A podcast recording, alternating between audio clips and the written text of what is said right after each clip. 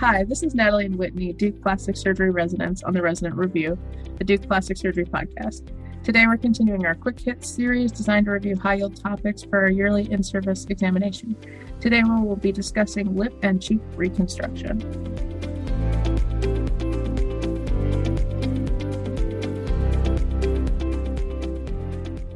First, we can start with cheek reconstruction um, and a little bit of anatomy. So, the blood supply to the cheek is uh, from the end branches of the external carotid artery, um, namely the facial and superficial temporal artery. Um, there are also some uh, zones, including zone uh, when we talk about cheek defects. So first, there's zone one, which is suborbital. Zone two is pre-auricular, and so th- zone three is buccomandibular. So, zone one, um, we have a couple of options when we talk about reconstruction of defects in this area.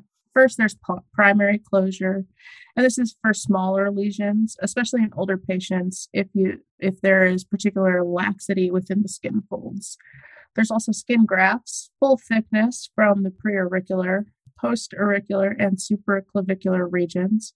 Though this is not typically first line. Uh, local flaps include rhomboid, VY, bilobed, uh, mustard or medial cheek rotation, and cervicofacial flaps uh, for uh, defects greater than four centimeters. The cervical facial flap is most commonly used for larger defects, just given the good color match um, and, and size availability. Uh, finally, other options we have are tissue expansion, free flaps, and uh, even the use of a temporalis flap, depending on the rotation and defect. For zone two, um, a few of our options, again, marching up the ladder, would be primary closure first. Skin laxity in this area often allows for primary closure. And remember, zone two is the preauricular zone. Local flaps uh, are also possible. You can kind of use a facelift incision to advance skin over the defect as needed. Then we have some regional flaps, like the anterior based cervicofacial flap supplied, supplied by the facial artery, cervicopectoral flap, which is again for larger defects that also cover skin from the anterior chest and include blood supply from the anterior thoracic perforators off the IMA. We have submental flaps, which are based on the submental branch of the facial artery. And then the anatomy of the submental artery uh, it runs between the horizontal ramus of the mandible and the subman- submandibular gland, courses down and ends close to the mandibular symphysis. When you're designing the flap, you can take platysma only. Just uh, be careful here to preserve cutaneous perforators. Or you can take a combination of anterior digastric, mylohyoid, bilateral anterior digastric, and, cu- and even cutaneous skin petals all the way up to the contralateral earlobe. Um, you also may take the contralateral submandibular gland. Other options also here include the tissue expansion, the free flaps, and the temporalis flaps. Finally, we have zone three, and here we need to consider the intraoral lining and soft tissue coverage in that respect. So, in order to get that mucosal lining, some options here hemi-tongue flaps based on the axial lingual artery. Um, you can use the buccal fat pad. Uh, there's also the uh, FAMM, F-A-M-M flap, or the facial artery myomucosal flap. You can also skin graft the back of any flap that you use. And then you can also use two skin paddles from any free flap that you design to reconstruct this area. At the bottom of the ladder, again, primary closure you can you can use this in some cases, but it's generally less successful given the lack of skin laxity here. Some local flaps, you have rotation, advancement, transposition, rhomboid flaps, VY flaps, and bilobed flaps here as well. Some regional flaps include inferior, inferiorly based advancement flaps or submental flaps, and even pedicled pectoralis muscle flaps, or even trapezius if you need that uh, muscular coverage. Uh, free flaps are usually fasciocutaneous, and you can use an RFFF radial forearm free flap, an ALT, a parascapular, or even a lateral arm. So you have a, a, ton of options here. And then just a note on the mustard or Mustardé flap for superior cheek uh, or inferior eyelids. It's kind of like a Tenzel flap, which is used for eyelid reconstruction, but the incision ex- is extended to the preauricular skin. And then this is really medial cheek rotation, so you can reach toward um, that zone three buccomandibular uh, space of defects. Thanks, Natalie. These are off cheek defects are oftentimes tested on our in-service exam by just showing us a picture of a very large cheek defect um, with very little wording to describe such defect. So in general, it's a pretty good guess as to what you're supposed to be doing. But I would say nine times out of 10, the answer they're looking for is a cervicofacial flap. So, or right. like, uh, I was like, so if you don't know the answer and it's a big cheek defect, I'd say go with the cervical facial flap. So for moving on to lip reconstruction. So again, we're just going to go over a little bit of anatomy of the lip. Um, so there are some lip aesthetic units that we need to be aware of when we're talking about lip reconstruction. That is the oral sphincter, kind of the roll from the orbicularis oris. The commissures are kind of the uh, points where the upper and lower lips come together. Uh, the philtral columns, Cupid's bow, and the vermilion. So the modiolus, just so you know, it's sometimes brought up in the questions, is the attachment site lateral to the commissures for the multiple muscles that control facial expression or facial movement of the mouth. The sensory innervation to the lips uh, for the upper lip is the infraorbital nerve or V2 trigeminal nerve, and the lower lip is the mental nerve or V3.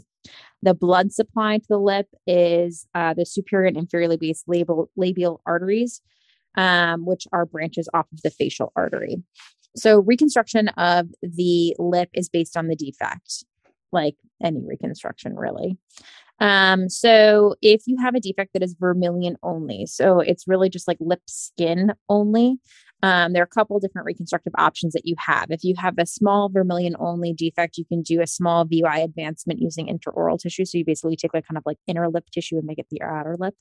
Um, for medium vermilion only uh, defects, you can use a lip switch. So you take essentially vermilion from whichever lip is not injured and you base it off of the supply of the upper or lower lip, kind of whatever is not injured, and you uh, divide that blood supply at a later date for uh, larger vermilion only defects, you can use a buccal mucosal advancement from the wet buccal mucosa uh, to replace a dry um, deficient vermilion. These tissue generally works, but it can um, become kind of dried out and cracked.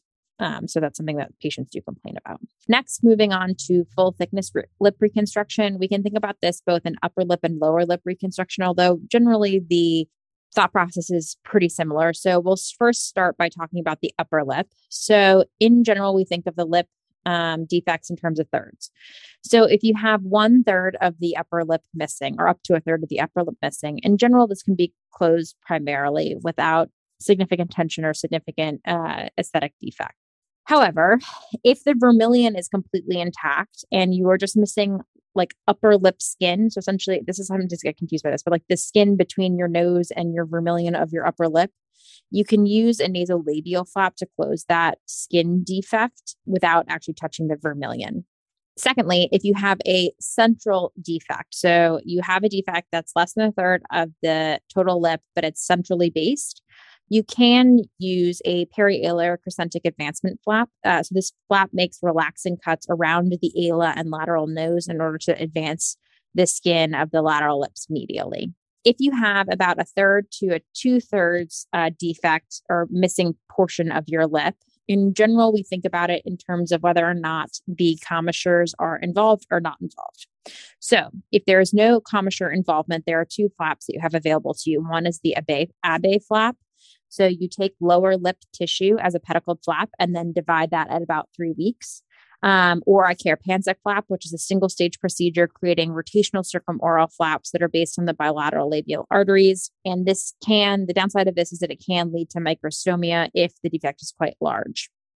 If the commissures are involved, you then use an Ester, Estlander flap, which uh, takes tissue from the lower lip at the commissure and alters the uh, modiolus if greater than two thirds of the lip is missing, so basically essentially your entire lip. If you have enough cheek tissue, you can do a Bernard Burow. um, which is basically another rotational flap, kind of similar to a Karapandzic flap. However, you are taking more tissue from your cheeks in order to rotate them centrally um, in order to reconstruct the lips.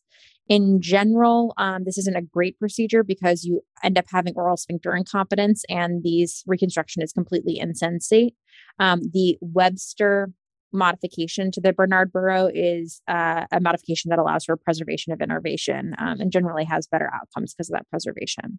If you don't have enough cheek tissue to rotate medially, total lip reconstruction will be can be accomplished by a free flap. So you there are two kind of different types of reconstructions that are often performed. One is a radial forearm free flap with a palmaris longus sling um, this is generally a static reconstruction, so is not as preferable.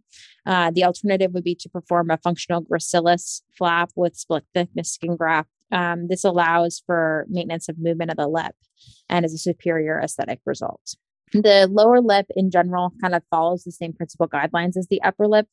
Uh, so, in general, if you have a defect that is less than one third of the total lip, uh, you can close that primarily for um, defects that are about a third to two thirds of the lip. You can use a Karapandzic or an Abbe flap if the commissure is not involved, or an Estlander flap if the commissure is involved. For defects that are greater than two thirds of the entire lower lip, a Bernard Burow is available if there is sufficient tissue, cheek tissue available, and if not, then you go to a free flap. In general, none of these flaps for lip reconstruction are particularly good looking in the early postoperative phases, mainly because patients oftentimes have microstomia. However, the tissue does stretch over time. So, in general, they do look better over time. And with that, um, that is our quick run through of lip and cheek reconstruction. And we hope that you will join us as we get closer and closer to the in service exam this year.